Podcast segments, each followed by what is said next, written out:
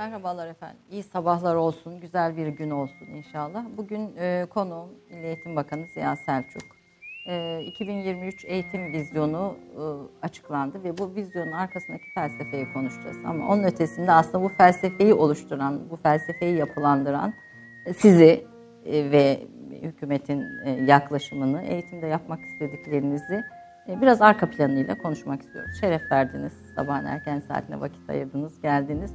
E, Alev hocamın bir sözü var. Ruslar e, sokağa çıkmadan önce dur bir ruhumu e, bedenime giyeyim öyle çıkayım derlermiş. Sizin de böyle ruhunuzu bedeninize giydiren şeyler var mıdır? Aslında hiç ayrılmasalar dediğim bir şey. Fakat ne zaman ayrıldıklarının farkında olmanın da acı veren bir tarafı var. Ruh yani beden, evet, evet. ayrıldığını hissediyorum, görüyorum. Ee, ve bunu kontrol edemiyor olmak, daha doğrusu onu kendi tabiatına bırakamıyor olmak bazen sıkıntı veriyor. Sıkıntı veriyor. Ama böyle bir müzik e, ve bir ne bileyim bir, bir kahve belki. Evet. Mesela Türk kahvesinin eğitimdeki yerini konuşabiliriz aslında bu sabahın içinde. E, önemli bir şey Türk kahvesi efendim. Yani değil mi? Biraz programımızın da bu çerçevede içeriğini, felsefesini burada oluşturalım. Tabii kahvenin e, bizim kültürümüze bu kadar organik bir şekilde girmiş olması ve e, bizim irfan mekteplerimizin ana araçlarından biri olması ve kahveyle ilişkiyi e, gerçekten içselleştirmiş olmamız bana göre ilginç. Eğer herhangi birisi kahve içtikten sonra kendisine su uzatılırsa teşekkür ederim kahveliyim e, Öyle mi? diyen bir kültür var. E, ve bunu yadırgamayan da bir su veren kişi var. Evet. Çünkü o kahveyle olan e, irtibatın ve o hissiyatın devam etmesinin ne kadar önemli olduğunu e, vurgulayan bir yapı bu. Yani kahvenin insicamı bozulmamalı. Tabii bozulmamalı Kahve içerken ve- arada su içilmemeli o zaman. onun tadı- Yani Türk kahvesinin ilk ilkesini böylece e, Milli Eğitim Bakanımızla birlikte koymuş olduk. Onun tadının devam etmesi ve ona saygı gösterilmesi gerekiyor. Evet efendim biz de hürmet ediyoruz ve programımızda bu ismi verdik. Sizleri de kahvenizi sade seviyorsunuz. Evet sade kahve. Sa- sade kahve seviyorsunuz. Müzik seviyorsunuz. Aslında programın girişinde de e, Sema Mo- Moritz'ten Hasret sevdiğinizi Evet. söylediniz. Mesela Sezen Aksu'da Aksu'yu seviyorsunuz. Şimdi aslında şey var. Böyle her şeyi seviyorum ama nokta atışı her alandan yani bu bir etnik müzik de olabilir. Ya da bir hani folk bir tarz da olabilir. Hatta ne bileyim Amerikan folku da olabilir. ya da bir e, Indian bir şey de olabilir. Var mıdır böyle etnik dünya müziklerinden mesela e, Iğdır bildiğim kadarıyla Cezayirli Berberi sanatçı gibi veya Yani şey var hani Pakistanlı Fatih Alihan'dan tutun da e, Afrika'daki birçok e, yerel sanatçıya kadar böyle ciddi bir seri biriktirmiştim bir ara. dinliyorsunuz. Evet. E, ama galiba Sema e, Morris'in daha özel bir yeri var. Bu Bu özellikle bu şarkıdaki e, sadece bir şarkı biraz değil. sesi yükseltebiliriz Evet. arkadaşlar. Bu sadece bir şarkı değil. Bu aslında bir dönemin ruhunun canlı kalan tarafını sürdüren bir şey. Ve e, kadın figürünün, kadının aslında sesinde her şeyin nasıl doğurganlaştığını, e, kadınla beraber hayatın nasıl güzelleştiğini gösteren bir şey bu. Bunu bir erkek de söyleyebilir, başka türlü de söylenebilir. Şarkının şarkı. arka planında ne var? Şimdi o tabii bir şey var. Ya çok özel bir e, aşk Hikayesi. evet. hikayesi var. O hikayenin aslında genelleşmeden ne kadar hususileşebileceğini bir örneği bu aslında. Ve buna kendimi kaptırdığımda, bu şarkıya kendimi kaptırdığımda o zaman zaman ve mekandan e, insani çerçevede münezzeh olduğumu hissediyorum. Sizi başka bir dünyaya Evet. götürüyor. Sema Morris'in sesi de tabii çok özel Evet, bu, bu, tabii. bu, bu, bu arada özel bir ses. Biz de buradan e, tavsiye edelim. Aslında çok arzu ettik Sema Hanım'ı stüdyomuza e, getirmeyi fakat çok geç saatte ben bir bu Evet. bilgiye vakıf olunca böyle bir Ama size bir sürprizimiz olacak. Tabii bu arada söyleyeyim. Mahzuni'yi seviyorsunuz. Aşık Mahzuni'yi seviyorsunuz. Başka? Müzeyyen Senar'ı seviyorsunuz. Şimdi şey çok. Yani yerli yabancı e, çok. Özellikle Abdal kültüründen gelme. E, bir hinterland var. Hani Kırşehir, Bala, Orta Anadolu'da. Oradaki bir davul kültürü var mesela orada. Onun ötesinde e, yani Sting'den tutun da e, şeye kadar işte Queen'e kadar bilmem. Ama daha çok kişi üzerinde değil de şarkı üzerinden bir Hikayesi gidişat var evet. Hikayesi Yani üzerinden. hikayesi üzerinden bir şarkıyı Ama seviyorum. böyle ince bir ses yani Sema'nın sesi gibi, e, Sema Morris'in sesi gibi seslere karşı sanki biraz daha, Evet, biraz var. beyniniz daha Ya keskin olması önemli. Mesela keskin tatlar, keskin sesler, keskin ve keskin yetmiyor tek başına. Derinliği de olması gerekiyor. Evet, bir içeriği, bir deriliği. Evet. Efendim kısa bir reklam, kısa bir e, ara vereceğiz aslında ara değil. E, Ziya Selçuk'un e, bugüne getiren hayat hikayesinden çok kısa bir küçük minik bir özet. Ondan sonra söyleşimize devam edeceğiz.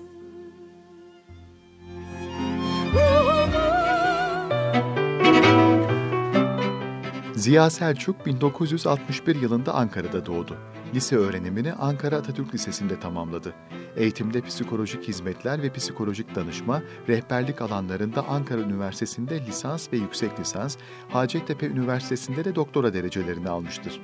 Yüksek öğretim kurumlarında uzun yıllar öğretim üyeliği ve yöneticilik görevlerinde bulunmuştur. Milli Eğitim Bakanlığı Talim ve Terbiye Kurulu Başkanlığı görevini yürütmüştür. Vakıf üniversitelerinde mütevelli heyeti başkanlığı ve üyeliği yapmıştır. Eğitim siyaseti alanında faaliyet gösteren sivil toplum kuruluşlarında başkanlık ve üyelik, TÜBİTAK, SOBAK Yürütme Kurulu üyeliği, Satranç Federasyonu Yönetim Kurulu üyeliği, Voleybol Federasyonu Eğitim Kurulu Başkanlığı, PDR Derneği yöneticiliği, köşe yazarlığı, uluslararası kuruluşlara proje uzmanlığı görevlerini başarıyla yürütmüştür. Aynı zamanda Türk Zeka Vakfı Yönetim Kurulu üyeliği, Bilimsel Dergi Editörlüğü, Yunus Emre Enstitüsü Bilim Diplomasi Kurulu üyeliği ve benzeri birçok görevde bulunmuştur. Çok sayıda resmi ve özel okulun modellenmesi ve kuruluşuna liderlik etmiştir. Rehberlik, davranış gözlemi, iletişim, öğrenme, mizaç konularında kitapları ve yüzlerce makalesi bulunmaktadır. Evli ve üç çocuk babasıdır.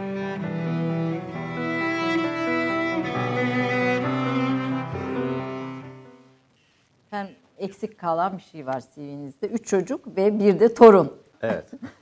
Bakan olduğunuz gün galiba bu müjdeyi aldınız. Ee, müjdeyi aldığım gün bakan oldum Mü- desek. Tabii müjdeyi aldığınız gün e, erkek kız Erkek. erkek. E, Nasıl torun sevgisi farklı oluyor mu? Şimdi aslında bu e, önermeyi ben çok duydum. Torun başka önermesini. Henüz ispat oldu mu? Aslında şöyle bir şey var. Ee, es, insanlar kendi çocuklarıyla yeterince ilgilenmiyorlar. Zaman bulamıyorlar, para bulamıyorlar. Ee, çeşitli kısıtlar söz konusu oluyor. Ee, torun aslında tam da sevmelik yani zorluk tarafı olmayan sevmelik tarafı e, sadece olan. kalmaya Evet gerek yok. olmayan e, torun başka, torunun başka olmasının birçok şeyi var, sebebi var. Ama gerçekten hani başka. O başkalığın arkasında ne yatarsa yatsın. E, gerçekten başka. Ama kaç aylık oldu şimdi çok kısa. Şu anda daha üç buçuk aylık, evet. Biraz daha dede filan demeye başlayınca bence durum daha da... ben Tabii. o zaman başka bir yorum daha alalım sizden. Şimdi İnşallah, daha evet. böyle daha e, e, renk vermiyor diyelim. Çocuk sevginizi biliyoruz. E, Aslında çocukları seven bir bakansınız. E, arkadaşlarımız hazırsa geçenlerde çocuklar sizi e, ıslıkla karşıladılar Evet, galiba. değil? Balıkesir'de. Na- Nasıl oldu bir- bize biraz anlatır mısınız? Ya şöyle oldu tabii aslında e, hani çocuklarla ilişkim e, çok naif bir ilişki ve e, ben kendimi terapi etmek için çocukların yanına gidiyorum hep. Bulunduğum ortamlarda okullar çok fazla olduğu için bir ana sınıfına gidip orada o çocukların huzurundan, neşesinden e, kapmak için. Balıkesir'deki e, bir okul açılışımız vardı, resmi bir okul açılışı. Orada işte 600 kadar çocuk var ve hepsi hani öylesine coşkuyla sanki bana doğru uçacakmış gibi ellerini, kollarını ve vücutlarını öne doğru almışlar ve bu arada ıslık çalıyorlar. Sürekli ıslık Bir çalıyorlar. kısa izleyelim mi? Çok kısa arkadaşlarımız hazırlamışlar. Bir bakalım efendim.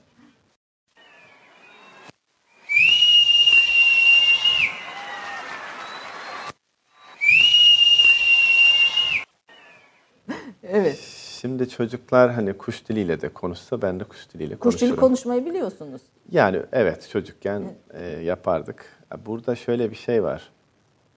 Toplum e, aslında çocukları sev kendi çocuklarını seviyor. Ama genele baktığımda çocuk sevmiyorlar. Yani çocuk sevmiyorlar ama çocuklarını seviyorlar. Bu e, Çok önemli bir şey söylüyorsunuz. Evet. Bu aslında bizim biraz mesafe almamız gereken bir alan. Hani çocuğun e, zaten koşulsuz olarak hani sevilmesi gereken bir varlık olduğu konusunda bir mutabakata ihtiyacımız var. E, kendi çocuğumuzu tabii içgüdümüzle zaten seviyoruz. Orada e, bir şey var. Hani kopmaz bir bağ var. Ama e, beşerlikten insanlaşmaya doğru giden yol bütün çocuklar için bu hissi hissetmeyi gerektiriyor. O zaman çocuk seviyoruz. O zaman işte diyelim ki bahçedeki çocukları kovalamamak ya da ne bileyim işte camide gürültü yapıyor diye çocukları ötelememek vesaire vesaire gibi arka planda kendisini gösterir. Ama toplum olarak çocuk yeterince derece çocuk sevmiyoruz Evet. ortaya çıkıyor. E, bir dede tarafınız var, çocukları seven bir tarafınız var. Bir de evlat tarafınız elbette Evet. olmalı. Bahtiyar Vahapzade'nin Benim Anam şiirini bilir misiniz? Çok evet çok iyi. evet iyi bilirsiniz. Bir son mısrağını sizden alsam onun ezberinizde midir? Değil. Değil. Değil, Ki- bu lazım. kitap kitap sözlerimin müellifi Benim Anam diye Evet. biter. Evet. Evet. Ee, siz sizin annenizle ilişkiniz Aslında nasıldı? benim annem de hani bütün kadınlar elbette özel, anneler özel. Fakat hiç hayatında okula gitmemiş. Ama eğitimin e, insanın kaderindeki etkisini bu kadar içselleştirmiş. Ve e, böyle ilmek ilmek benim hayatımı e, şekillendirmiş bir insan olarak e, yaklaşık işte iki sene oldu vefat edeli ama hala her gün yanımda ve neyi yapıp yapmayacağıma bir şekilde e, karar destek sistemi olarak Kalp çalışıyor. sesiniz mi bir tür? Öyle kalp sesi, iç, iç ses ve öylesine e, yapılandırıcı, öylesine e, şekillendirici. Yani sanki onun mantı keserken hamura yaptığı işi bana yaptığını hissediyorum. E, ve bu kadar tabii benim e, psikoloji alanındaki çalışmalarımdan dolayı annelerin davranış örüntüleri üzerinde de çok fazla çalışmam var. Ama annem gerçekten çok farklı bir kadın ve e, şeydir, eril bir kadın. Yani dişil bir kadın değildi. Biraz eril, Türk annelerinin eril bir kadındı. Ve bir dünya şeyi vardı, nosyonu vardı. Yani dünya nasıl bir yerdir, ne yapmak lazımdır. E, ama asıl benim e, eğitim hayatımla ilgisi çok önemli. Çünkü onun sayesinde okudum diyebilirim. E, doğduğum köyde ilkokul birinci sınıfı okudum ama 5 yaş 2 aylıkken e, okula başladım. E, bütün aile Ankara'ya göçmüştü. Ben babaannemin yanında kaldım köyde. Köyde okudunuz ilkokulu. Köyde. Birinci sınıf okudum. E, babaannem ben şehirde yaşayamam diye köyde kalmış. Onun yanına da bir erkek lazımmış. Lazım. 5 yaşında beni bırakmışlar ve ben de 5 yaşında, 5 yaş 2 aylıkken okula başlamışım.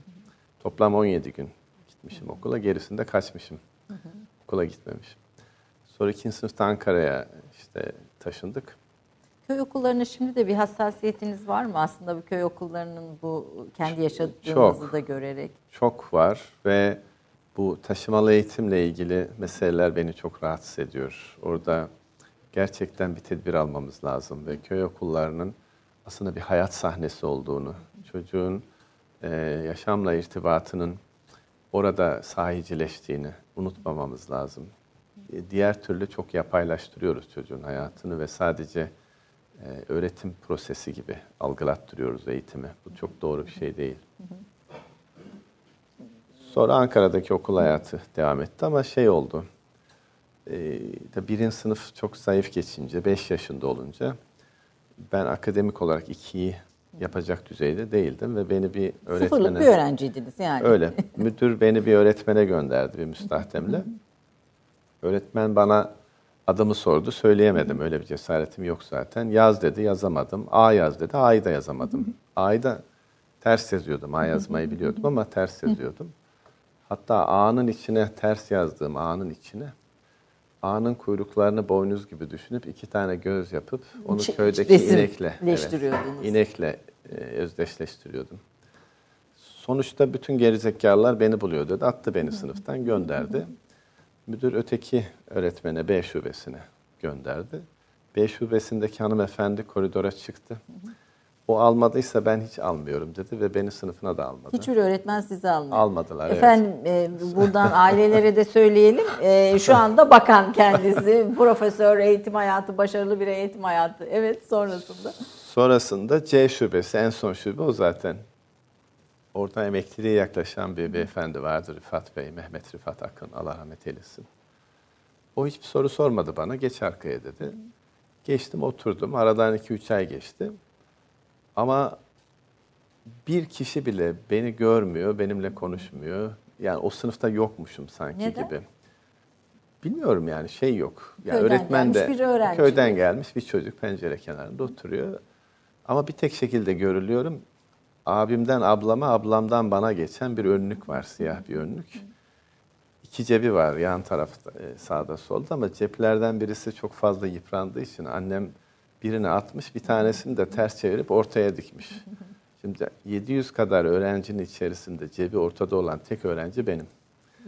Ve çok dikkat çekiyor bu. Yani bakıyorlar ama hiç kimse konuşmuyor. Ta ki öğretmen bir hikaye anlatıyordu ve dedi ki çocuk dedi sekerek babaannesinin evine doğru koştu dedi. Şimdi sekmek ne demek diye sordu ve o sınıfta sekmeyi bilen bir tek ben çıktım. Ee, ondan sonra beni alkışlattı ve o teneffüs çocuklar benimle konuştu ilk kez. Ve sonra öyle öyle devam etti ve eğitim hayatım konusunda özellikle lise benim için içinden çıkılmaz bir dönemdi. Atatürk Lisesi. Atatürk Lisesi ve e, yaklaşık hani iki ay kadar okula devam etmedim. Kaçtım yani evdekiler bilmiyorlar. Her gün okula gidiyormuş gibi çıktım. Hoşlanmıyorum yani oradaki şeyden hoşlanmıyorum. Eğitimden hoşlanmıyorum ve babam minibüs şoförüydü. E, sonra bir gün tabii beni dövdü ve işte okumayıp benim gibi dolmuş şoförüm olacaksın dedi. Hayır ben tır şoförü olacağım dedim. Yani Daha babam- bir hedef koydunuz. babamı geçeceğim. Çok iyi. Sonra annemin hatırına okula devam ettim. Öyle. Churchill'ın bir sözü var. Siz bir yazınızda yine söylemişsiniz. Eğitimimi sekteye uğratan tek şey okul Evet. oldu diye. Galiba sizin için de öyle olmuş. Yani şey var, e, eğitim aslında daha başka zenginlik isteyen bir şey. Yani bir hayat düsturunu oluşturan bir şey. Yoksa bizim kazanımlardan oluşan birikimlerimize eğitim demek, eğitime hakaret olur. Sonrasında üniversite eğitiminiz. Sonrasında bu şeyden Yani nasıl dolayı... bitirdiniz liseyi tabii bu devamsızlıkla? Lisede tabii bir sene sınıfta kaldım o yüzden. Ee, sonrasında şey devam etti. Ee, yani o zaman tabii dershane vesaire var ama tek tük. Bizim olanaklarımız biraz zayıftı. Ee, sonra üniversiteye, işte Ankara Üniversitesi'nde Eğitim Bilimleri Fakültesi vardı o zaman. Sadece eğitimin bilim alanlarıyla ilgilenen bir fakülteydi. Şimdi biraz değişti. Oraya devam ettim. O arada işte dolmuş şoförlüğü, taksi şoförlüğü vesaire. Çalışarak okudunuz. Öyle Yani devam ettik. Dolmuş ve taksi şoförü Evet. yaparak okudunuz. Evet. Ee, peki kariyeriniz ne zaman değişmeye başladı? Hani var mıdır böyle hani benim gidişatımda bu böyle bir kırılma noktası oldu ve birden başka bir yöne doğru gittim. Sizin için böyle etkili insanlar olmuş mudur? Hayatınızda sizin düşünce ikliminizi etkileyen, ruhunuzu etkileyen. Aslında eee, Selçuk Üniversitesi'ndeki asistanlık dönemime kadar olmadı. Öncesinde eee, müthiş bir şey vardı. Fakülte 3'ten itibaren arayış vardı. İşte farklı dillere yönelmek, eee, eski kaynaklara bakmak, kelimelerin tarihine, etimolojisine bakmak. Semboller konusunda da Semboller, çok uzman. e, uluslararası- Mizaç bildiğim kadarıyla değil mi ilgi alanları? Mizaç daha sonra başladı. Ee, ama şeyde üniversitede dekanımız Yılmaz Özakpınar hocamız vardı. Onunla hani yüzleştiğimizde e, bizim birikimimizin ne kadar düşük olduğunu onu gördükten sonra fark ettim. Yani onun e, çizdiği çerçeveye baktığımızda bizim aslında ne kadar satıhta kaldığımızı kaldığımı fark ettim. E, mesela onun çok etkisi olmuştur.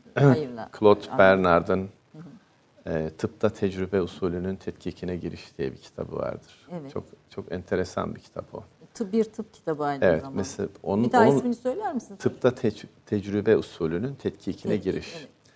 Bu 1930'lu yıllarda lise yardımcı ders kitabı olarak kullanılan bir kitap. Ama metodoloji konusunda çok e, mühim bir kitap, metot tarihi açısından. Onunla başlattı bizi ve ben o zaman ne demek istediğini anlamaya başladım. Çok etkisi oldu yani. Ee, Başka böyle sizin düşünce ikliminize etki eden insanlar yok mudur hayatınızda? Mesela Mehmet Akif İnan e, Akif aslında İnan Hoca'nın, evet. Akif İnan aslında abimin e, hocasıdır. Dolaylı olarak e, benim de onun düşüncesi, şiir, e, üslubu vesaire onlarla ilgilenme imkanım oldu. Onun dışında Ahmet Kabaklı'daki işte şiir tahlili meselesi. Efendim, Şiir seviyorsunuz. Şiir tahlili, evet. Onun ötesinde e, daha çok kelimelerin arka planıyla çok ilgilendim. Yani bir kelime ner- nerede doğmuş, ne zaman oluşmuş, etimolojik olarak nasıl bir çerçevesi var, hangi dillerde hangi kelimeler var. Kelimelerin e, sanki insan gibi tanınması benim çok öze- önemli bir meşguliyetim oldu diyebilirim. E, mizaçla daha sonra herhalde sonraki dönemlerde Çok sonra, evet. e, ilgilendiniz. Roman okur musunuz hocam? Sanki e, çok Roman- roman oku, okumayacak bir e, Roman aslında benim e, hani 30 yaşıma kadar olan dönemimdeki şey. Ondan sonra çok roman okudum diyemem. Yani tek tük böyle e, seçilmiş olarak okuduğum hani romanlar var. Ama önceki okuduğum romanlar e, ister e, işte Recaizade'den olsun yerli, ister e, Dostoyevski vesaire olsun. Bütün onlar e, sosyoloji ve antropolojiyi anlamaya çalışma sürecinde ve e, işte mesela bir işte giyim tarihi ya da toplum işte maydanozun Osmanlı mutfağındaki yeri vesaire gibi onu romanın içerisinde görüyor olmak e, çok şeydi bir, bir çevreyi, bir hayatı, Evet, bir o, yaşam oradaki habitatı fark, fark, ediyor. etmeye Tabii, e, yani Türk erkeklerin roman okumadığına dair bir kanaatim var benim. Hatta kesin kanaatim var de, diyelim. O noktada siz burada farklı bir profil ortaya koyuyorsunuz. Sevdiğiniz şairleri de e, ya Akif İnan dışında böyle yine etkin e, Ahmet Kabaklı'dan söz ettiniz. Yani dönem dönem. Dönem dönem Yani etkileşim. işte İsmet Özel'den, e, Rilk- Rilke'den bahsedilebilir. Yahut e, şeyle ilgili asıl e, yine şair değil de şiir üzerinden gitmek. E, Ahmet Arif'in bir şiir olabilir. O, onun üzerinden gitmek önemli. Yoksa Ahmet Arif'in bütün şiirleri değil. Anladım. ya da. Cansever'in bütün şiirleri değil. Ama sonuçta iyi bir edebiyat bilginiz. Evet. E, iyi bir edebiyat e, bilginiz var. Takipçisi diyelim. sadece. Çocukluk hayallerinizle bugün geldiğiniz yer uyuşuyor mu? Aslında uyuşmuyor. Yani benim hayalimde çok e, nikelajlı büyük bir tırda tır şoförü olmak vardı. Büyük nikelajlı bir tır, tır şoförü olmak yerine şimdi diyorsunuz Türkiye'de e, ya hemen hemen herkes ilgilendiren eğitim hayatının Evet. yeniden yapılandırılması üzerine çalışıyorum. E, yapılandırmayı da konuşacağım aslında arkasında izleyicilerimizden de çok soru da geliyor bu konularda. E, vatan sevgisi sizin için ne ifade ediyor? Vatan sevgisi aslında yine romanlara baktığımda e, fark ettiğim şey şu. Mesela Ahmet Mithat'la Namık Kemal'ın bir şeyi vardır, atışması vardır. Ahmet Mithat der ki, Kemal sen hep vatansever olmayı çok önemsiyorsun. Cesur olalım, idealist olalım vesaire diyorsun. Tamam da diyor, bu adamın diyor yiyecek ekmeği bir becerisi, mesleği yok diyor. Yani biz diyor vatansever olmakla diyor nasıl iktifa edebiliriz? Yemeği Ve nereden bulacağız? Bunun buna bir beceri lazım diyor. Buna bir iş lazım, meslek lazım. Kemal buna diyor. kaç nesli mahvettik yetmez mi Kemal diyor. Böyle bir şey var. Konuşması var. Şimdi tabii e, bizim toplumun tarihine baktığımda yani özellikle Katip Çelebi'den sonra 1600'lü yılların başı yani o 1610'lar vesaire o risaleleri yayınladığı dönem. Oradan beri e, 400 yıl önceden. Evet. Toplumda Platoncuymuş gibi olanlarla Aristocuymuş gibi olanların bir şeyini görüyorum ben fotoğrafını. Yani muş gibi diyorsunuz. Muş gibi öyle değil. Platoncu değiller. Muş gibi. Yani hakikat yukarıda diyenlerle her şey bu dünyada yani. diyenlerin bir e, mış gibisini görüyorum ben bizim toplumsal tarihimizde. Buna mış gibi dememin temel sebebi şu. Biz e, pragmatizmle yüz yüze geldiğimizde ki bunun türev olarak pozitivizm arkasından e, gelen birdenbire adaptasyonumuz inanılmaz derecede güçlü bir şekilde ortaya çıkıyor. Oysa biz Platoncuymuş gibiydik. Yani bu kadar pragmatik olmak zorunda değildik. Şeyin e, bu nereye döndü? Yani o 1923'lü yıllara mı bakmak lazım bu? Aslında çok daha öncesi bu şeye e, Charles Peirce'e bakmak lazım. Pragmatizmin kurucusu.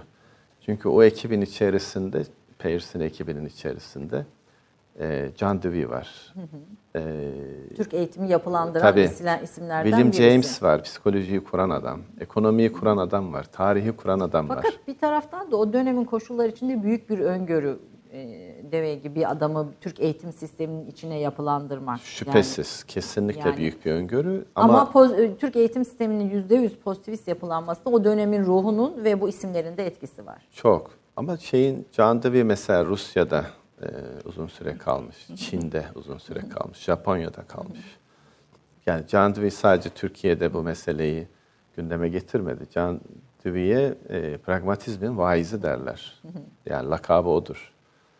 E, Can Dewey ile beraber pragmatizm bizim pozitivist zihniyetimizi e, birdenbire kucaklayıp bir merhale atlatacak araçsal bir niteliğe kavuştu. Can Dewey aslında bizim e, o dönemdeki e, Satı Bey ve benzeri, Emrullah Efendi ve benzeri birçok eğitimcinin söylemeye çalıştığı şeyi ki onlar da mesela Baltacıoğlu da şey der, yani teori ve pratik yoktur der. İstihsal vardır, üretim Ürün, vardır sadece der. sonuca odaklı, evet. sebep ve sonuca odaklı. İstihsal vardır der. O dönemin aslında çok şeydir, hani doğal bir ortamı o. Ve e, bizim e, Can ile beraber anladığımız şey e, aslında şeyin e, Gazi Terbiye Enstitüsü'nün e, hocalarından birisi. E, Hasan Ali Yücel Milli Eğitim Bakanı olduğu hafta ona bir mektup Hazım Aytun, Hasip Aytun'a ona bir mektup yazıyor, üç sayfalık. Öğretmen yetiştirme diyor, çok zayıf diyor. İşte bizim diyor e, kitaplarımız yetersiz diyor. İşte bizim diyor müfredatımızda sıkıntı var diyor. Yani bugün biz neyi diyorsak Hasip Aytun aynısını söylüyor. Ya da Vehbi Dinçerler'in e, bakan olduğunda geçmişteki bütün müsteşarları ve bakanları topladığı bir toplantı vardır. Orada sorun listesi vardır. Aynı sorun listesi Hasan Ali Yücel'e verilen sorun listesidir. Şimdi bunu niye konuşuyoruz? İzleyicilerimiz tabii bu kadar hani geçmişe gitmeyi e, çok önemli bulmayabilirler. Fakat bir taraftan önemli. Çünkü siz bunun üzerine Tabii bunun o, üzerine bir inşa Bunun üzerine bir inşa yapıyorsunuz evet. eğitimi yeniden yapılandırırken. E, bu anlamda da e, şeyin e, aslında pragmatizmin söylemeye çalıştığı şey bir e, yeni uygarlık tasarımı ile ilgili. Yani o ekibin, Peirce'in ekibinin içerisinde bütün bu tarihin, antropolojinin, psikolojinin, eğitimin kurucularının oluyor olması e, şey değil, bir tesadüf değil. Yani orası bir formasyon getiriyor. Yani bir dünya uygarlığını formatlıyor o ekip. Onun üzerine Amerikan şeyi çıkıyor. Rüyası, imparatorluğu çıkıyor. Bizim de esinlenmemiz ya da öykünmemiz bununla bağlantılı. Ee, ama bilim tarihindeki gelişmeye bağlı olarak e, pozitivizmin bizi etkilemesi kadar hani doğal bir şey olamaz. Ee, Osmanlı'dan itibaren yani biz ilk ceza kanununu 1810'da alıyoruz, tercüme ediyoruz İsviçre'den. Yani bu Cumhuriyet'le beraber başlayan bir süreç Dönemin değil. ruhu, şartları, o dönemin bilimsel Tabii, akılları tabii. tabii, böyle bir te- şeyi tecrübeyi de beraberinde getiriyor. Ben bir reklam arası vermem lazım aslında. Önemli bir yerde kestiğimin çok farkındayım. Ee, kısa bir reklam arasından sonra buradayız.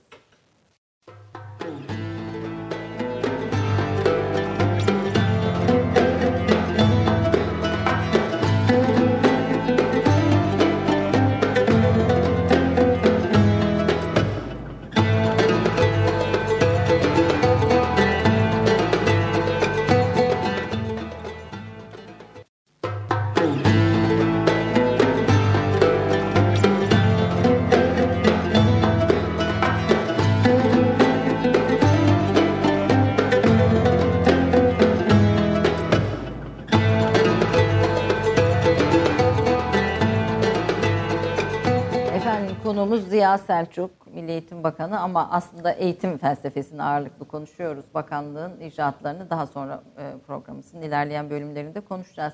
Bu değişim 2023 eğitim vizyonunun neden yapıldığını biraz aslında geçmişten başladık anlatmaya. Yani John Dewey'in, e, Rusya'nın, Japonya'nın eğitimini yapılandıran, Amerika'nın eğitimde dönüşünü ve aslında büyümesini bir anlamda yapılandıran Tabii bu aynı zamanda Atatürk'ün bir öngörüsü. Eğitim Yani filozofu aynı diyebilir miyiz John Tabii. Dewey için? Eğitim filozofunun. Türkiye'ye çağrılması ve Türk eğitimindeki etkisiyle başlamıştık. Hani bu yarıda açan izleyicilerimiz için.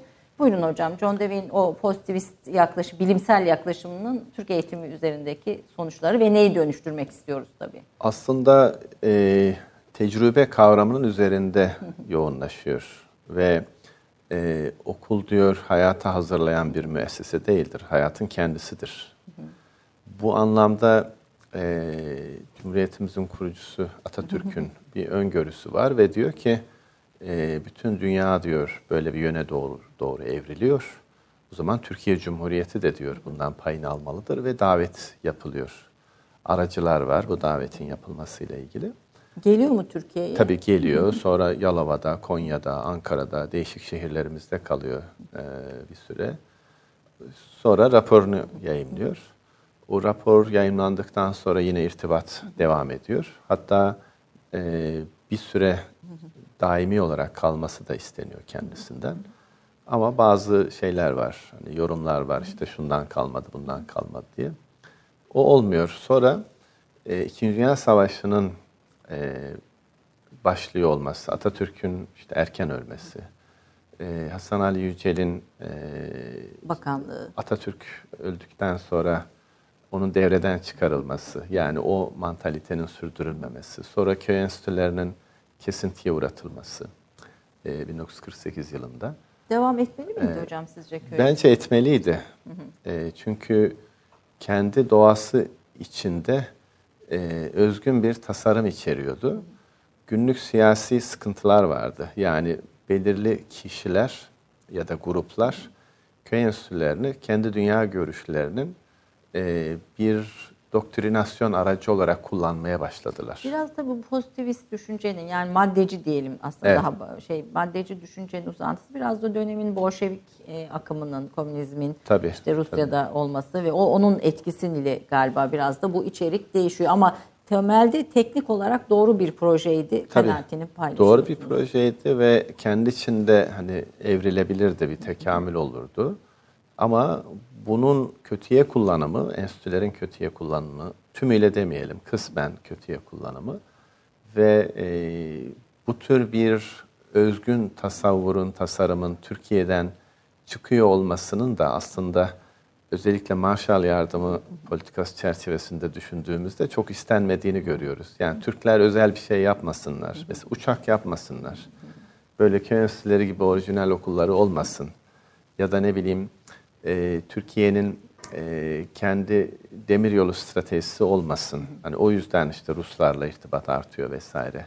Ya da İkinci Dünya Savaşı'nda gelen Yahudi kökenli bilim insanlarının e, Türkiye'deki e, pozisyonu o yüzden şekilleniyor ya da şekillenemiyor.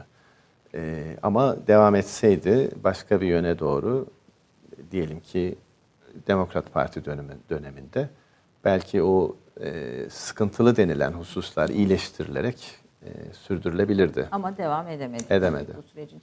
Ve ondan sonra yani e, ne diyelim 50'lerden sonra böyle hep inişli çıkışlı ve aslında bir felsefesi olmayan bir eğitimimiz mi oldu? Bunu mu e, anlamalıyız? Şimdi aslında Türk eğitim sisteminin aşil topuğunun kesildiği bir şey vardır. Hani dönem vardır. O Gazi Terbiye Enstitüsü'nün e, ders çizelgesinin değiştirilmesi ve hocalarındaki değişiklik mesela 1951-52 yılıdır bu.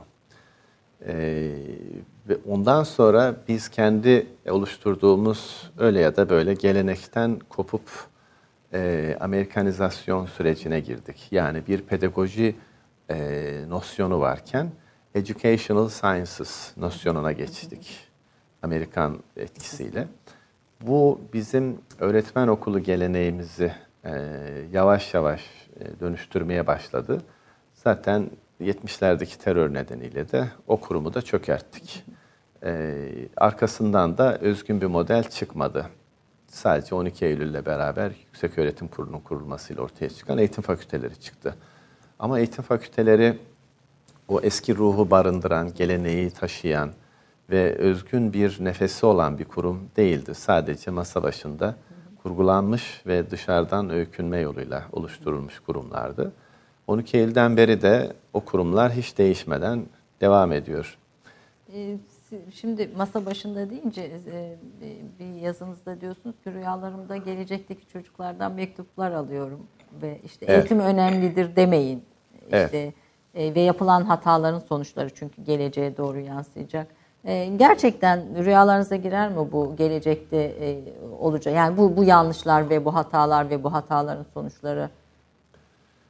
Şimdi ben Tabii o bir metafor. Hani evet tabii şey var. Yani eğitimin önemli olması ifadesi beni rahatsız ediyor. Çünkü eğitim önemli değil. Eğitim değerli. Eğitim önemli değil, değerli. Değerli. Altını çizelim efendim. Çünkü e, değer dediğimiz şey e, bir medeniyetin e, şeyidir, enerjisidir.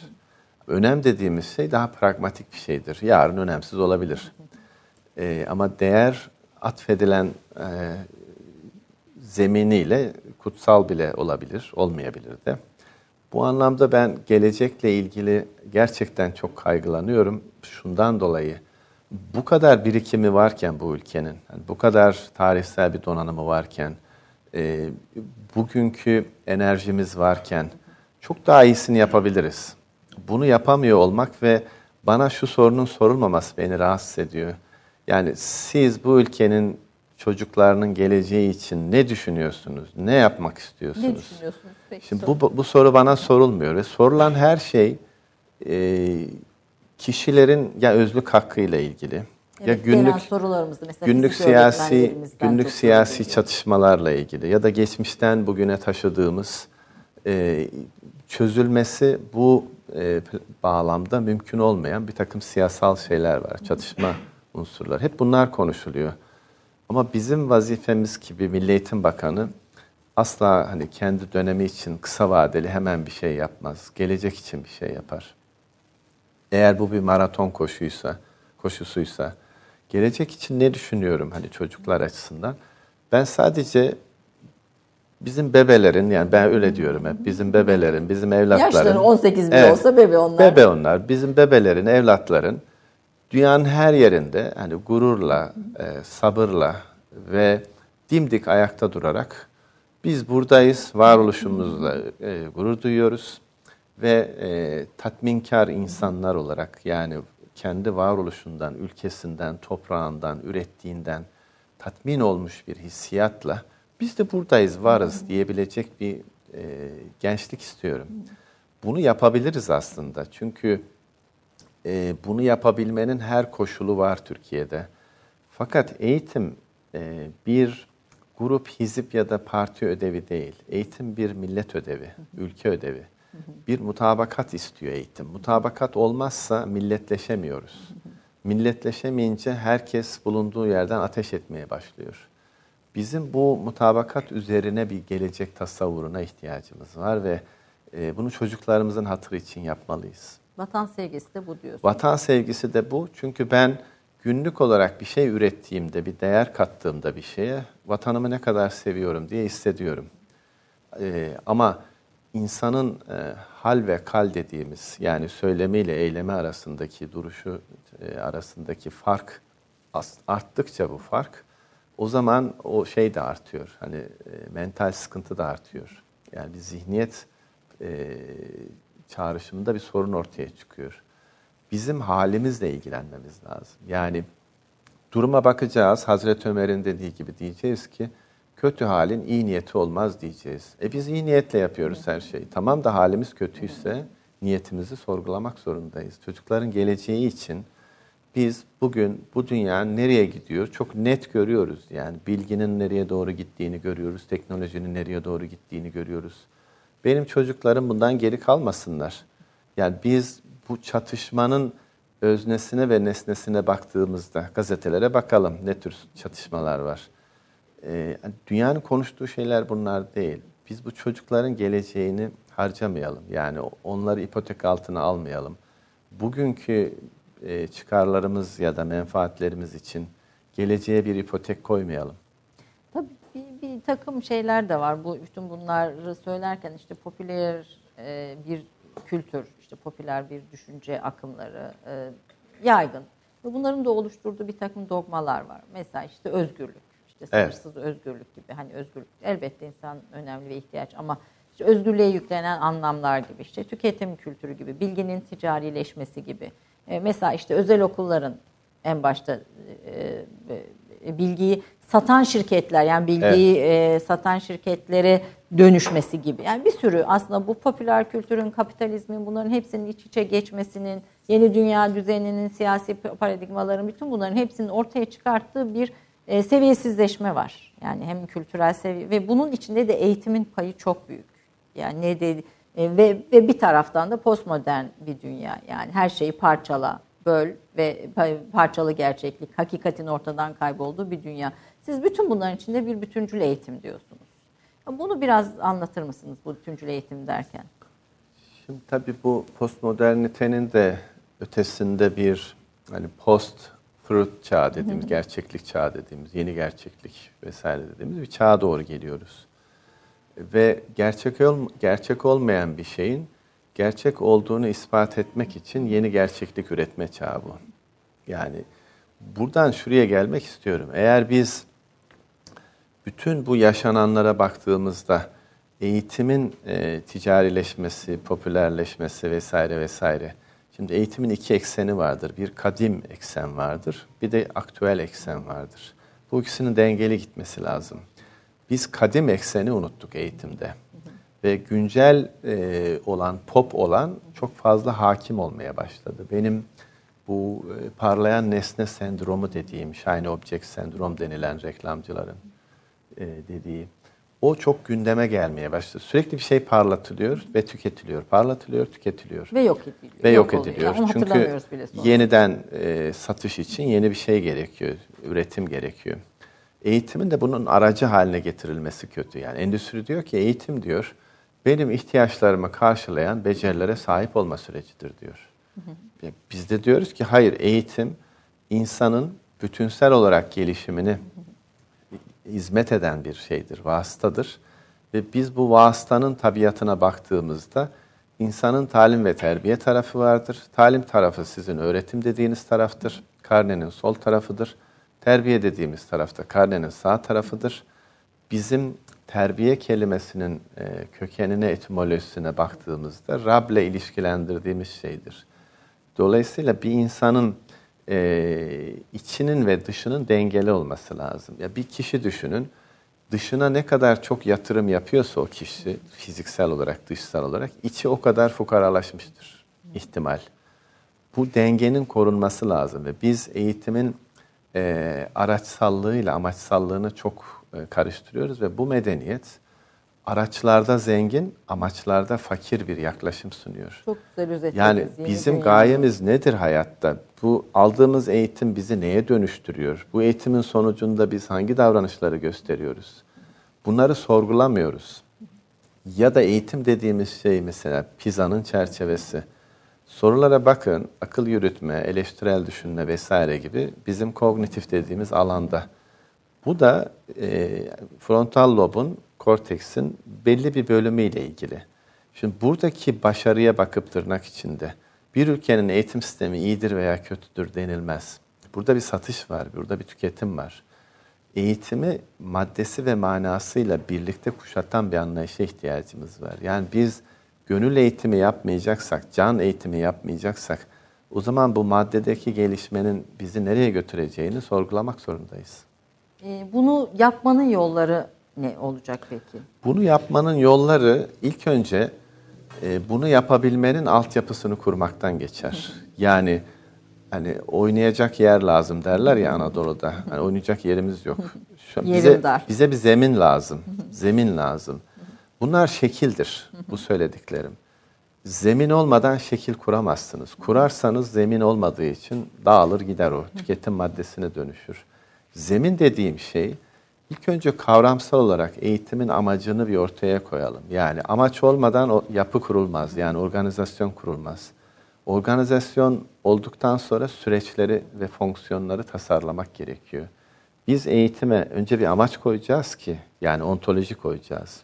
E, Biz niye varız? Mesela Milli Eğitim Müdürlüğü'nün orta ölçekli bir ilde Milli Eğitim Müdürlüğü'nün 1 milyon yazışmasının hani %99'u yaklaşık olarak eğitim öğretimle ilgili değil. Yani özlükle, soruşturmayla, efendim şeyle, e, tamiratla, görevlendirmeyle vesaireyle ilgili. Eğitimin içerik ve kalitesiyle Öğrenmeyle ilgili ilgili hiçbir... değil. Peki o zaman kurum sormaz mı kendine ontolojik olarak? Ben niye varım? Yani benim amacım ne? Milli Eğitim de bunu sormalı ve ben niye varım? Benim amacım ne? diyebilmeli.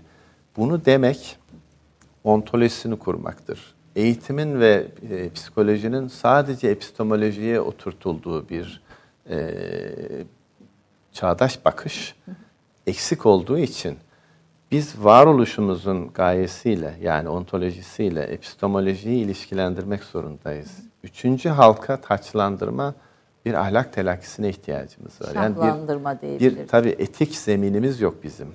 Bu olmadan çocuğa arkadaşlarına iyi davran dediğinizde boşluğa düşer çocuk. Trafikte kurala uy dediğinizde boşluğa düşer çocuk. Burada ailelerin de e, rolü yok mu? Yani aslında eğitim dediğimiz şey aile ve okulun e, e, yani veya milli eğitimin bütünleşmesi değil mi? Yani bu ahlaki Tabii zemin ki. kaybında sadece stratejiler, eğitim politikaları falan değil. Elbette, elbette. Yani ben veli konferansı verdim binlerce. Bazen espri olsun diye şunu söyledim. Veliler olmasa biz çocukları ne güzel yetiştiririz derdim. Yani bununla şunu anlatmaya çalışıyorum. Velileri çaresiz bırakıyoruz ve diyoruz ki yani çocuk için böyle bir senaryo var. Şunu şunu şu sınavı kazanırsa şuraya gider. Veliler buraya odaklandığı için bu çocuğun bütünsel olarak karakter gelişimi, mizaç gelişimi, ahlak gelişimi, insan olarak ayakta durma becerisi, mücadele etme becerisi, stres yönetimi, psikolojik bağışıklığı bunlarla ilgilenecek bir bakış açısını biz velilerle paylaşmıyoruz. Veliyi çok dar bir koridorda inanılmaz bir enerji harcamaya mahkum Ve ediyoruz. matematik ve sayısal O kadar. verilerle ilişkilendiriyoruz. O kadar. Nicel tarafıyla ilgilendiriyoruz. Halbuki e, bir çocuğun hayatta ayakta durmasının temelinde yatan şey mücadele azmi. Yani bir çocuk ne kadar mücadele ederse bağışıklığı o kadar gelişiyor. Ama şimdi her şey çocuğa hazır sunulduğu için, hiçbir şekilde yorulmadığı için iyilik diye yaptığımız şey çocuğu nasıl zayıflatıyor ve yetişkinliğinde, ergenliğinde ayakta duramayan çocuklar var. Ee, benim mücadele etmek için hiçbir fırsatım yok çocuk olarak. Ve bir de çocuk sayısı azaldığı için, işte biz altı kardeşiz ama e, bir tane çocuk olduğunu düşünün. Altı çocuğun zamanı, teması, işte dokunması, parası harcanacak vesaire bunların hepsi altıya bölünürdü. Şimdi altısının e, hakkı bir çocuğun üstüne boca ediliyor ve çocuk İlgide, doz sevgide, aşımından evet. gidiyor. Aşırı dozdan gidiyor çocuklar. Yani ego formasyonları bozuluyor. Ego formasyonu derken aslında bu hepimiz ilgilendiren bir konu çünkü yani hepimiz e, e, Bu bunu şunu da- yapıyoruz yani bilmeden. Evet. Farkına varmadan yapıyoruz ve sonuçta bu çocuklar nasıl ortaya çıktı filan diyoruz. Evet. Yani çocuk merkeze düşüyor ve sülalenin bir tane torun olunca e, herkes onunla ilgileniyor. Yani doğum günü Amerika'nın kurtuluş gününe dönüşüyor çocuğun. Doğum günleri sahiden Amerika'nın Ee, kurtuluş gününe dönüşüyor haklısınız. O sebeple çocuk orada zehirleniyor. Yani kendisini olduğu gibi görme fırsatını kaybediyor çocuk bu ortamlarda. Kendisini olduğu gibi görebilirse o zaman egosu daha sağlıklı gelişecek. Evet. E, Öğretmenin önemine değineceğim ama bir e, sanat ve spora da e, özellikle çok önem veriyorsunuz. Aslında 2023 eğitim vizyonun içinde de özellikle yer tutuyor. Sizin kendi özgeçmişinizde de yine voleybol, satranç, satranç spor, zihin sporu diyebiliriz ama başka spor dalları ilgili de yönetimde bulunduğunuz kurumlar var. Niye sporu bu kadar önemsiyorsunuz? Yani Şimdi şundan dolayı, şimdi insan e, beynine baktığımızda da üç katman var. Bir tanesi biliş alanı, birisi, tabii bunu kabaca söylüyorum, böyle kesin e, ayrım yapmak doğru değil. Limbik sistem duygularla çok daha fazla ilgili. İşte alt beyin, motor, e, içgüdüsel hareketler, hareket becerisi vesaire onlarla çok ilgili. Eğer karneye bakarsanız sadece biliş öğesiyle ilgili unsurların hani yüzde yüze yakın olduğunu görürsünüz. İnsan beyninin bu üç katmanının karneye yansıması lazım. Eğer, Biz tek katmanı yansıtıyoruz. Evet, Beynimizin tek, katmanın tek katmanı bir çalışıyor. kısmını, Evet, bir, bir kısmını. kısmı. Şimdi çocuk yeterince hareket etmezse duygusal dengesi bozulur. Yeterince duygulan duygulanmazsa şahsiyet gelişimi zayıflar. Yeterince hareket etmezse duygusal dengesi Tabii. bozulur. Yeterince e, duygulanmazsa da şahsiyeti bozulur. Şahsiyeti gelişmez. E, çünkü sanat ve spor şahsiyeti geliştirmenin en temel vasıtalarından birisi.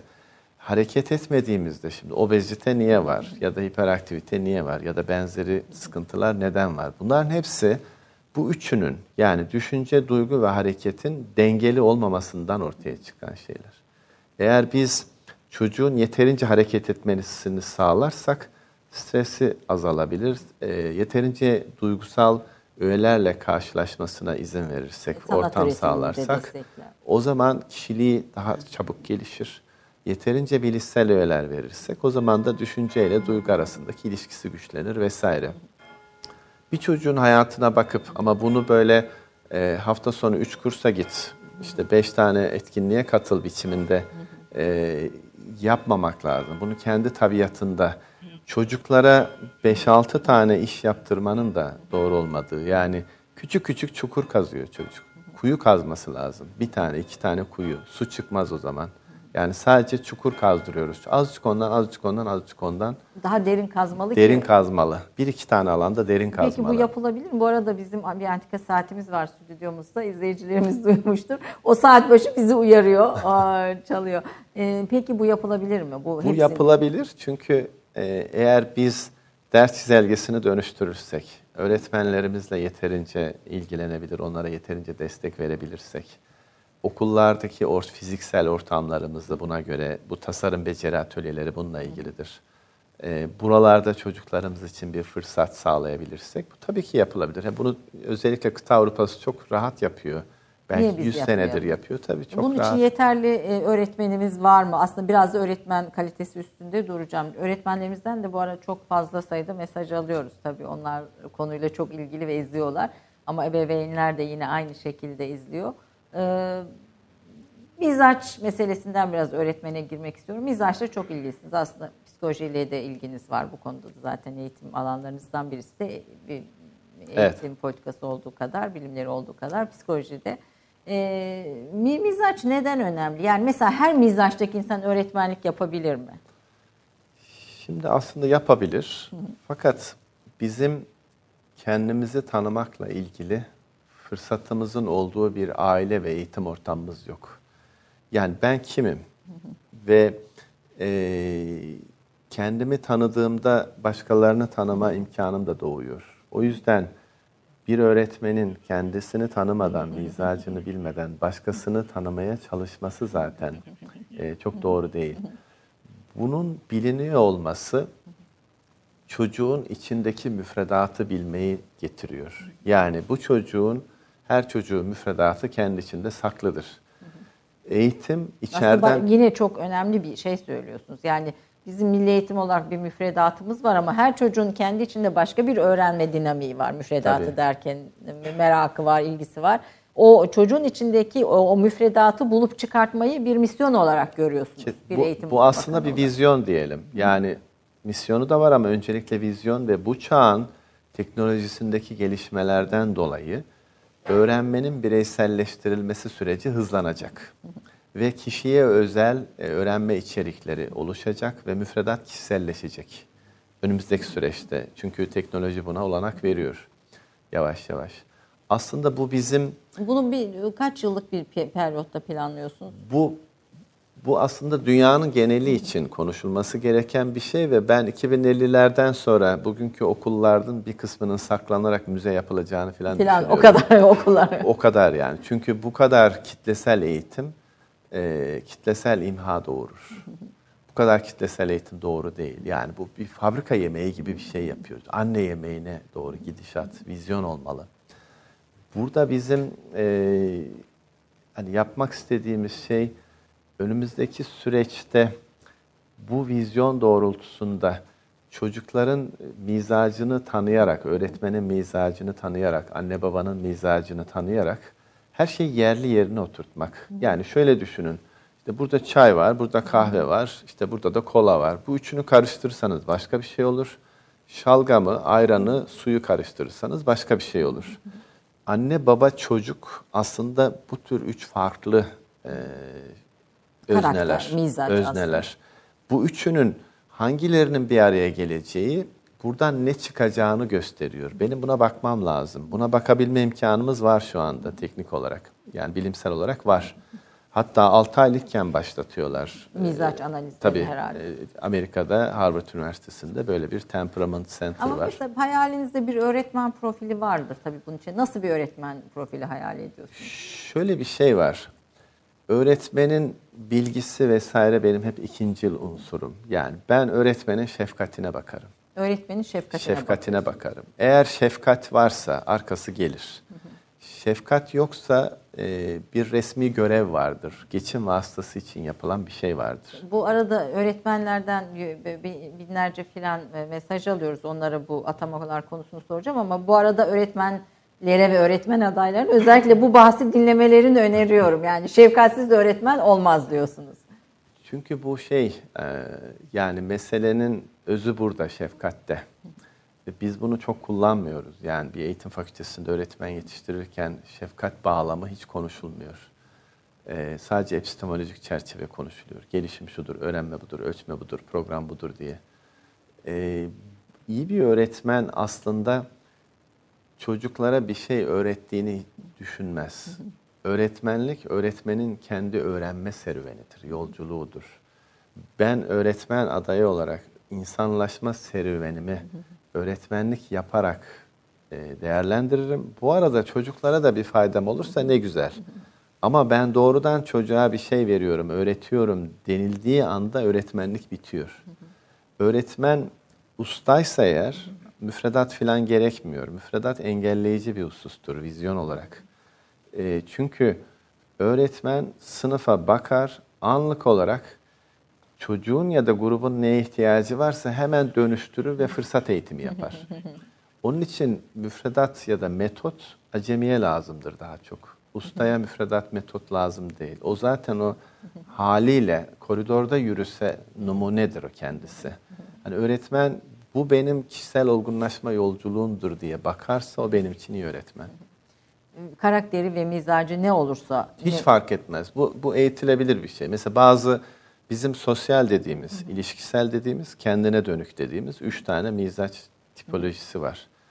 Ee, eğer kişi sosyal olursa lider öğretmen olur. İlişkisel olursa ikili ilişkilerde usta çırak ilişkisinde daha başarılı olur. Kendine dönük olursa araştırma, inceleme, raporlama, Akademik akademik, tarafıyla orada da çok katkı sağlar. her Hepsi- mizaç türünde her öğretmen mizacın ihtiyacımız ihtiyacı var, tabii. ama yeter ama ki beden eğitimi öğretmenini mesela bir tip 9'dan biz beden eğitimi öğretmenini çok seçmeyiz. Çünkü hareket tip etmeyi 9 ne hocam da? tip 9 hareket etmeyi çok Sevmeyen. sevmeyen, biraz daha hani e, ya bekleyelim ne olacak işte bir bakalım. O iş olacağına varır boş verin filan Bizim biraz diye. tembel e, yani bedenen tembel Kısmen, dediğimiz evet. kısmen dediğimizde beden öğretmeni seçmiyoruz. Ama Bunun gibi tabii spesifik meslek, meslek eğitimine de çok önem veriyorsunuz tabii bu sürecin içinde ama öğretmenlikte temel e, ekseniniz şefkat, e, Evet. merhamet. Yani Evet, illaki merhamet. illaki diyorsunuz. Merhamet. Merhameti olmayan, Tabii. e, şefkati eksik olan bu mesleğe e, soy, soyunmasın. Şimdi tabii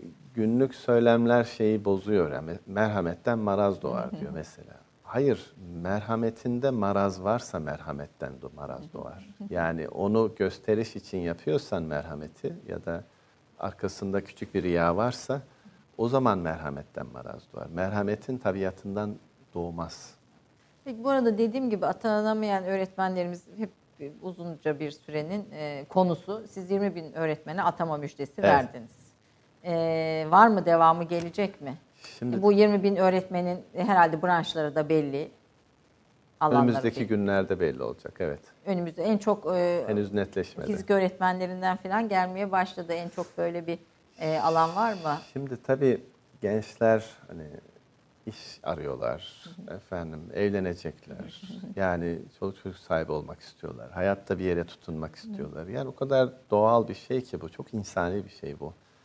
Şimdi bizim bir tablomuz var. Tabloya bakıyoruz. Öğretmen açığı hangi alanlarda ne kadar?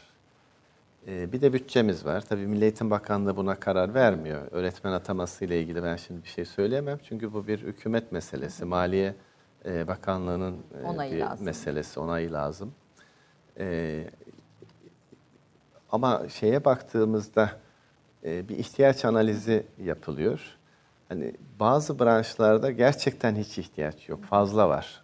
Ama bu branştaki e, meslektaşlarımız diyor ki "Ya bizden de atama yapın. İşte 300 tane yapın, 700 tane yapın, 2000 atama istiyoruz. Şimdi burada benim devlet adına, millet adına e, bir karar vermem gerekiyor ekiple beraber.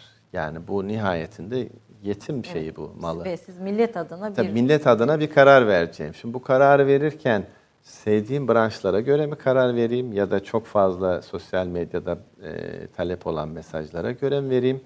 Yoksa işin hukukunu koruyup gerçekten ihtiyaç neyse ona göre mi karar vereyim? Şimdi burada bir mesuliyetimiz var bizim ve bunun hukuka uygun olması çok önemli. Bu ahlaki de bir mesele. Yani diyelim ki benim alanım matematik, matematikten çok vereyim dediğimde bu ahlaki de değil. O bakımdan arkadaşlarımız elbette kendilerini ifade etmek için yazıyorlar, çiziyorlar. E, Bundan doğal bir şey olamaz. Ama biz de kendi ihtiyaçlarımızı e, ülke adına e, mesuliyet, sorumluluk sahibi olan insanlar olarak, ekip olarak hani bunu dikkate almak durumundayız. ülke ihtiyaçlarına, taleplere, Tabii. e, boşluk olan az sayıların az Evet. olduğu yerlere göre bunu tanımlayacağız diyorsunuz. Bir de şey de var. Mesela 2040 yılına kadar biz hangi branşta ne kadar talep var, ihtiyaç var ee, ve Türkiye'nin nüfus eğrisi nereye doğru gidiyor? Çağ nüfusundaki akış diyagramı Talepler ne nedir? yönde? Talepler ne yönde? Ekonomi nereye gidiyor? Asıl önemlisi, önemli şeylerden bir tanesi o. iktisadi hayatla eğitimi ve demokrasiyi ilişkilendirmek. Bütün bunlara bakarak bir yol haritası çizmek zorundayız.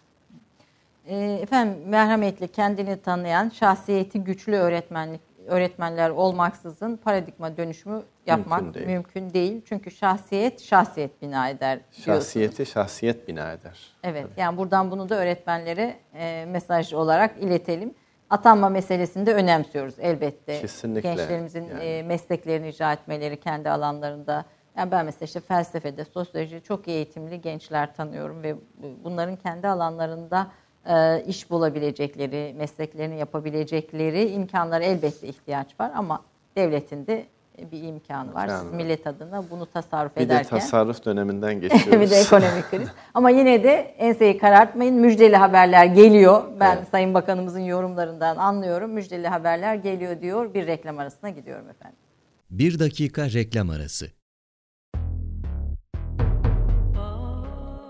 Romandan şiire, tarihten düşünceye, klasik metinlerden özel edisyon çalışmalara kadar geniş bir yelpaze ve yüksek bir frekanstan yayın yapmayı hedefleyen Ketebe, şimdiden Türk kültür hayatında kalıcı ve önemli bir yer edindi. Edebiyatımızın seçkin eserlerine, genç kalemlere, tarihimizin engin zenginliğine, dünya edebiyatının hem güncel hem de klasik metinlerine, düşünce dünyamızın, maneviyat tarihimizin köşe taşlarına ve gün yüzüne çıkmamış değerlerine ev sahipliği yapmak, Ketebe'nin yayın politikasının omurgasını oluşturuyor. Dünya standartlarında bir yayıncılık anlayışı ve deneyimli kadrosuyla yola çıkan Ketebe yayınları, kitaba, kağıda ve söze hürmet eden bir medeniyetin parçası olarak her şeye geçer, yazı kalır diyor. Reklam arası sona erdi.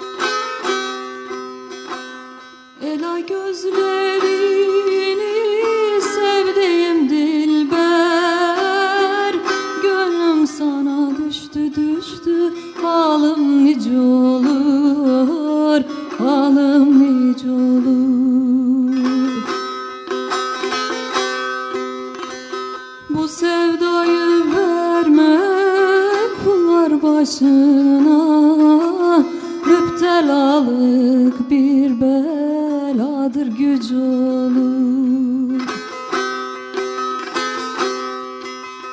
Bu sevdayı verme kullar başına. Müptelalık bir beladır güç olur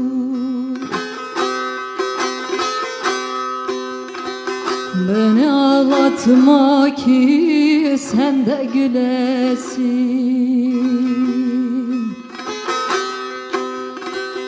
Beni ağlatma ki sen de gülesin. Muradına maksuduna eresin Canan eresin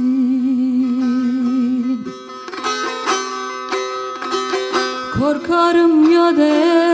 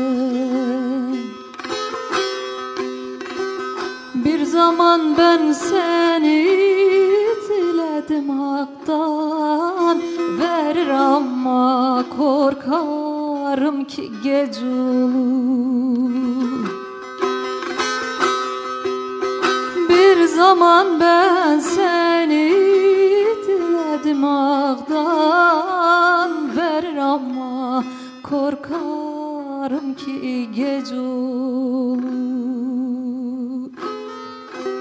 Allah muhteşem. Bravo, bravo. Çok güzel, e, harika. Sayın Bakanımız siz lütfen, lütfen Sayın Bakanımız e, Sayın Bakanımız size eşlik etti. Aslında bir, bir biraz böyle hafif sazla mırıldanın çok isterim. Çünkü e, müzik çok Ya- anladığınız, bildiğiniz bir müzik. Şöyle bir şey var. Şimdi ben hep böyle televizyon izlerken bir eser icra edildiğinde e, katılanlara kızıyorum çoğunlukla. Çünkü oradaki demlenmiş bir şey var o seste. E, bir huzur var veya o, o demi hissetmek istiyorum. Diğerleri dikkatimi dağıtıyor. E, o sebeple huşu içerisinde ben o eserin hani içine gömülmek istiyorum. Ee, yoksa hani daha informal bir ortamda şey olabilir hani katılınabilir Ee, taham, bize tahammül etme gücünün olduğu yerlerde Tabii böyle kadife muhteşem bir sesten sonra. Evet. Efendim e, biz, biz aslında e, bugün bir, bir sanatçı konumuz yoktu. Fakat akşamüstü e, Ziya Bey'le e, konuları konuşurken sevdiğim müziklerle ilgili bir şey sorayım dedim. E, Özlem Taner ismi geldi. E, sağ olsun e, geç bir saatte e, kalan müziğin sahibi Hasan Saltuğa da buradan teşekkür ediyorum. Hasan nasıl bulurum, Teşekkür nasıl ediyoruz. bulurum? Evet bir sürü yeri aradım filan. Neyse sonuçta Özlem Bey'e, Özlem Hanım'a ulaştık. Ve ben de Özlem Bey güzel, evet güzel oldu diyor rejide yönetmenimiz. Özlem, ben bugün beylere hanım, hanımlara bey böyle bir hali içindeyim. Ee, Özlem Hanım'a ulaştık e, ve ben de böylece tanımış oldum. Muhteşem bir ses. büyük fakat. zahmet oldu. Teşekkür ediyorum. Sağ olun. da e, ayrıca heyecanlandım. Yani bunun bir sebebi hani e, bu ülke tabii ki yıllarca hep bir sürü bakanlar gördü ama hani bu kadar halkın içinden ve halka yakın e, ve her kesimin sevgisini, saygısını kazanmış ve eğitime gerçekten farklı bir ben de bir eğitimci olarak eğitimci Öğretmen efendim. öğretmenim aynı zamanda müzik öğretmenliğini de bırakmış değilim devam ediyorum. E, yani ayrı bir önemi oldu benim için buraya gelmenin. E, çünkü o incelikli ve sanata da önem veren yaklaşımınızı da yakından takip ediyoruz. Sağ olun. Bu açıdan. Ee, esasen ben mesela bir lise öğrencisinin bağlama diye bir ders almasını, 4 sene bunun eğitimini görmesini, gerekirse onun sertifikasını almasını. Çünkü bağlamayı aldığınızda arkasından Karaca olan gelir, Yunus Emre gelir, herkes Kesin. peşinize Gevheri düşer. gelir. Gevheri gelir, herkes gelir. Bizim böyle akademikleştirip, müfredatlaştırıp, de madde madde sıralayıp şu şudur bu budur hatırla bakalım dememiz gerçekten doğru değil ve sadece bağlamayı vermek yeterli. Gerisi gelir zaten. Edebiyat da gelir, tarih de gelir, şuur da gelir. Ee, benim böyle çok streslendiğim anda, çok rahatlamak ihtiyacı hissettiğim anda ki yani en birinci aracı müzik. Ve bu eser de birkaç senedir sürekli dilimde. Ela Yani diğer, evet, başka türküler de var. Ne var Ee, başka bu? şimdi- bu, bu arada e, Alev Alatlı ile ilk yaptığımız programlarda ilkokullarda flüt yerine bağlama dersi istiyorum demişti. Alev hocama buradan selam ve sevgilerimizi de gönderelim. Gerçekleşecek mi ilkokullarda bir bağlama dersi? Şimdi yaygın bir şekilde olmayabilir ama ihtiyaç ve ilgi olan her yerde olacak. Hatta önümüzdeki haftalarda bağlama ile ilgili Kars'ta e, bir lansman da yapacağız. Bağlamanın bütün Türkiye'ye yayılması ile ilgili. E, onu zaten basında işitirsiniz. Benim e, çok önemsediğim, çok değer verdiğim ve çocuğun sadece tutmasının bile bir kazanç olduğunu düşündüğüm, fotoğraf çektirmesinin bile hani Bağlamayla çok bir çok önemli olduğunu, çok değerli olduğunu düşündüğüm bir husus. O açıdan çok teşekkür ederim. Ee, şeyde e, YouTube'da da sizin 2-3 tane türkünüz hep en başta çıkıyor. O kadar çok Ee, dinliyorsunuz. Öbürleri şey- nedir hocam? Diğer Şey var, e, bir dakika. Heyecanlandım seher sanatçı seher vakti var. Sunam Şey, Çok var. Bu mezarda bir garip var belki olabilir. Evet, Popüler evet. O da çok. çok kısa biraz çok- dinleyelim mi onu da hocam? Özlem Hanım Ee, bulmuşken sazım ondan gerçi sonra çok Tabii, tabii. müsait değil ama e, çok mu? diğerini isterseniz yine Tabii siz hangisini uygun görürseniz. Tamam çok güzel bir e, bu saza da çok uygun olan bir nefes var. İsterseniz kısaca ondan bir kısa okumam gerekiyor Tabii, evet. süremizi dikkate alarak. Sureti Adem'den göründüm ama Ne Adem'im ben Adem'den içeri. Benim esrarımdan her billah Tercümanım tercümandan içeri Çara nasır babından nikap büründüm. Bir noktadan hasıl oldum arındım. Can gözüyle görenlere göründüm. Ne seyranım ben seyrandan içeri Benim efendim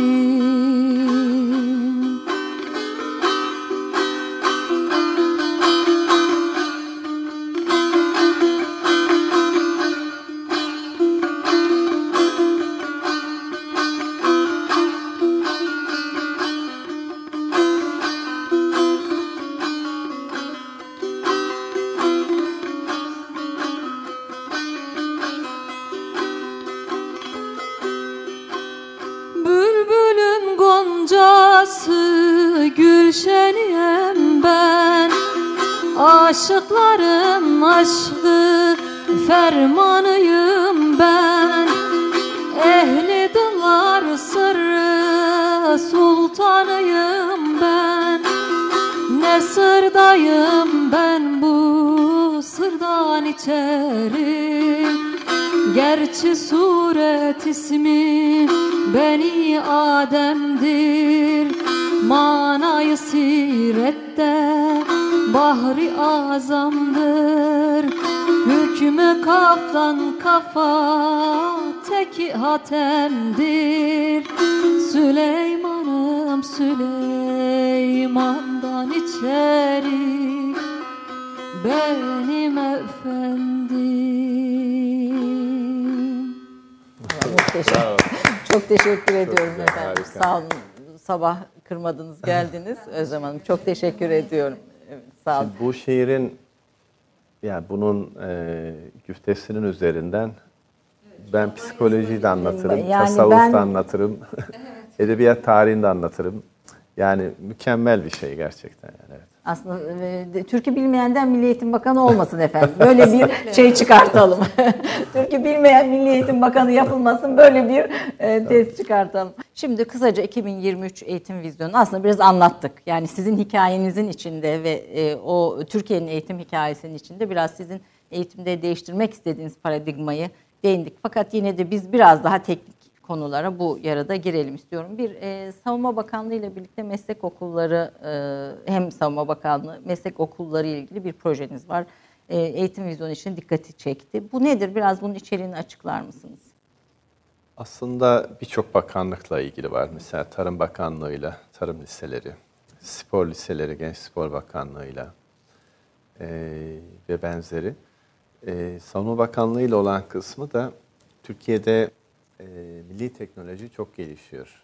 Ve dünyada ilk yüz sırada olduğumuz eee, mesela SİHA'lar gibi eee, bazı hususlar da var bunun altyapısını oluşturan orta öğretim düzeyinde hani okullarımız yok.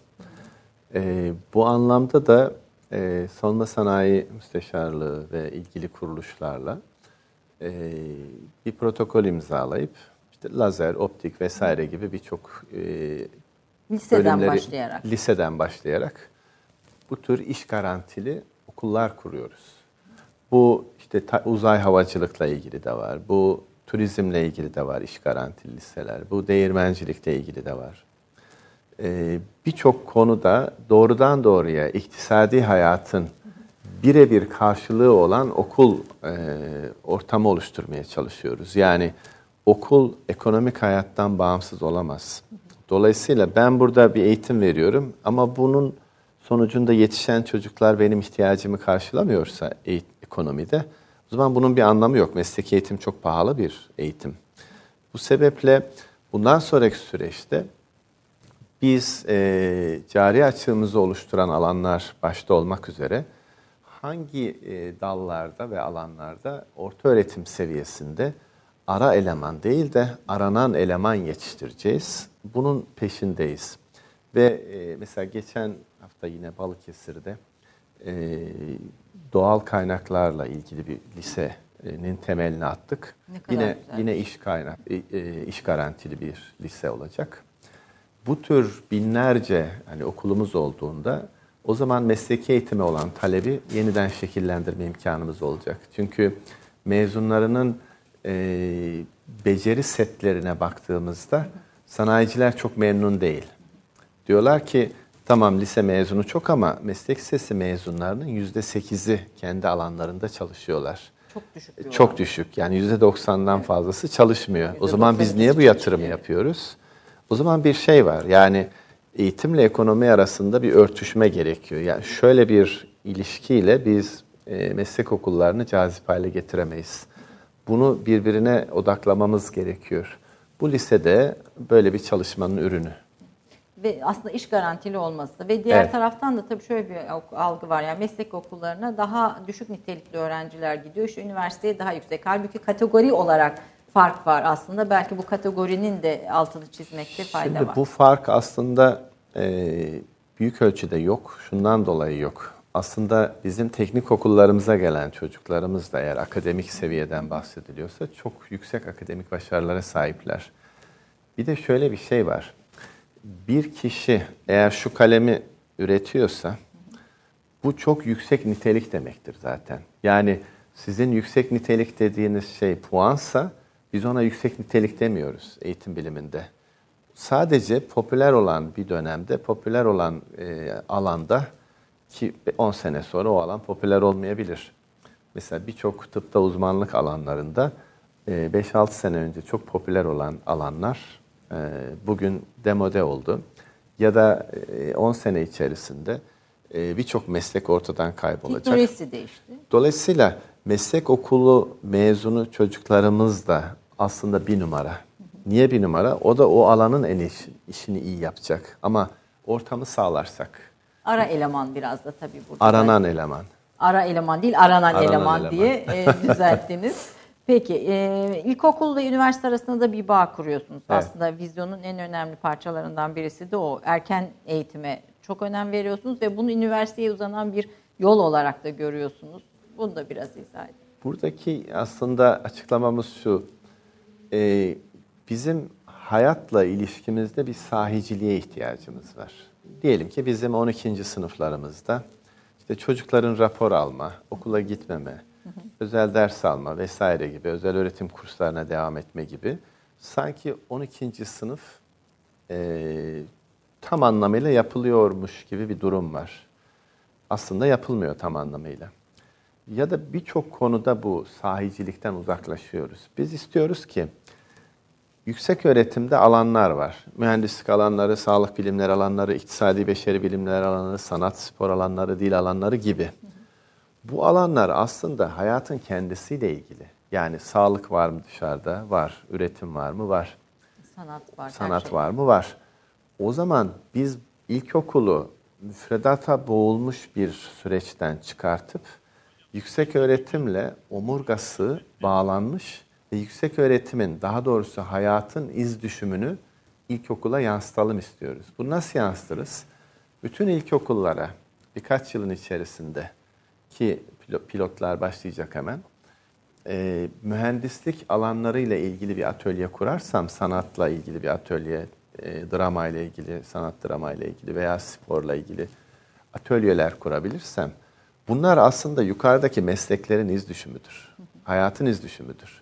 Dolayısıyla çocuk hayatla doğrudan doğruya irtibatlı bir şekilde ortaokulu, lisede biraz daha dallanmış bir şekilde mesela animasyon, acil yardım, bağlama gibi lis orta öğretim seviyesinde birçok paket olabilir. Çocuk bu paketlerden birisinde e, yönelebilir. E, çünkü mevcut durumda 15-16 ders alıyor orta orta öğretimde. Bu çocuğu tümüyle felç ediyor. Yani hiçbir şeyle ilgilenemez hale getiriyor. Ama biz bunu yarıya yakın azaltabilirsek ki azaltacağız inşallah. Kaç ders var şu anda? Şu anda bir çocuk lisede 15-16 ders alıyor bir Siz senede. kaça indirmeyi hedefliyorsunuz? Biz bunu tam netleşmedi ama yarıya yakın diyebilirim. Yani 7 ders. gibi 7-8 ortalama. ders 7-8 diyebilirim, evet. indirerek 7 ders, azaltıp 8 ders. derinleşmeyi sağlamayı. Sadece nereye gitmek istiyorsa çocuğu tanıdıktan sonra yetenek olarak, mizaç olarak, ilgi olarak çocuğu tanıdıktan sonra Artık orada derinleşsin istiyoruz. Her şeyden azıcık azıcık almasın ama kuyu kazsın istiyoruz. Tamam. E, dünyayı durduracak halimiz yok. Elbette. Dünya bir yere doğru gidiyor. E, biz de bir parçasında o yerin içinde bir yer edindik. Ve çok şükür ve orada sabit ve daha ileriye gitmeye çalışıyoruz. Eğitim e, bunu ne kadar bize e, yapacak diyelim, sağlayacak. Eğitim çok muhafazakar bir kurum. Yani direncin en yüksek olduğu kurumlar arasında geliyor. Öğretmenlik mesleği de aslında muhafazakarlığın çok yüksek olduğu meslekler arasında yer alıyor.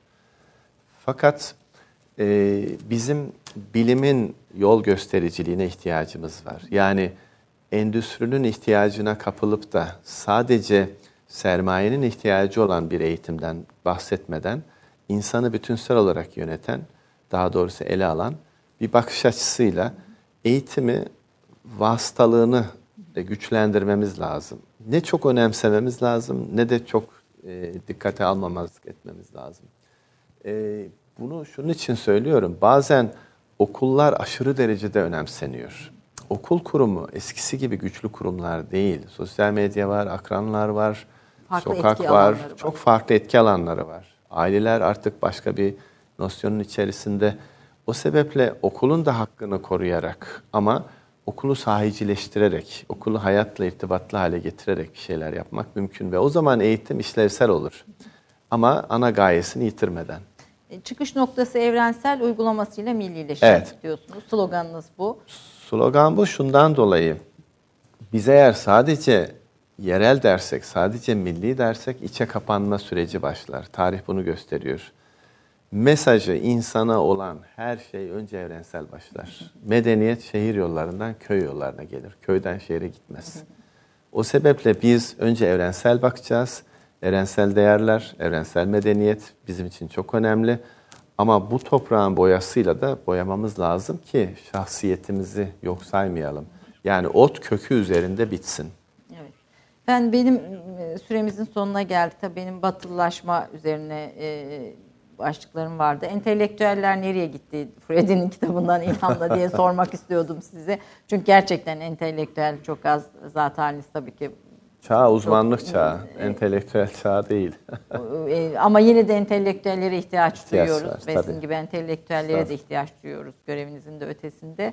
E, bütün bunları belki bir başka programda ilerleyen zamanlarda konuşmak isterim. Çok çok teşekkür ederim. teşekkür Şeref ederim, verdiniz. sağ olun. Onur duydum sizi ağırlamaktan. İzleyicilerimizden gelen yorumlarda yine aynı şekilde. Çok somut sorunları konuşmadık. Çünkü onları zaten hani haberler ve duyurularda veriyorsunuz. Aslında biraz 2023 eğitim vizyonunun arkasındaki felsefeyi anlamaya çalıştık. Son bir tek cümleyle bu vizyonu tek bir cümleyle özetleyin dersem ne dersin? 10 sayfalık bir girişi var.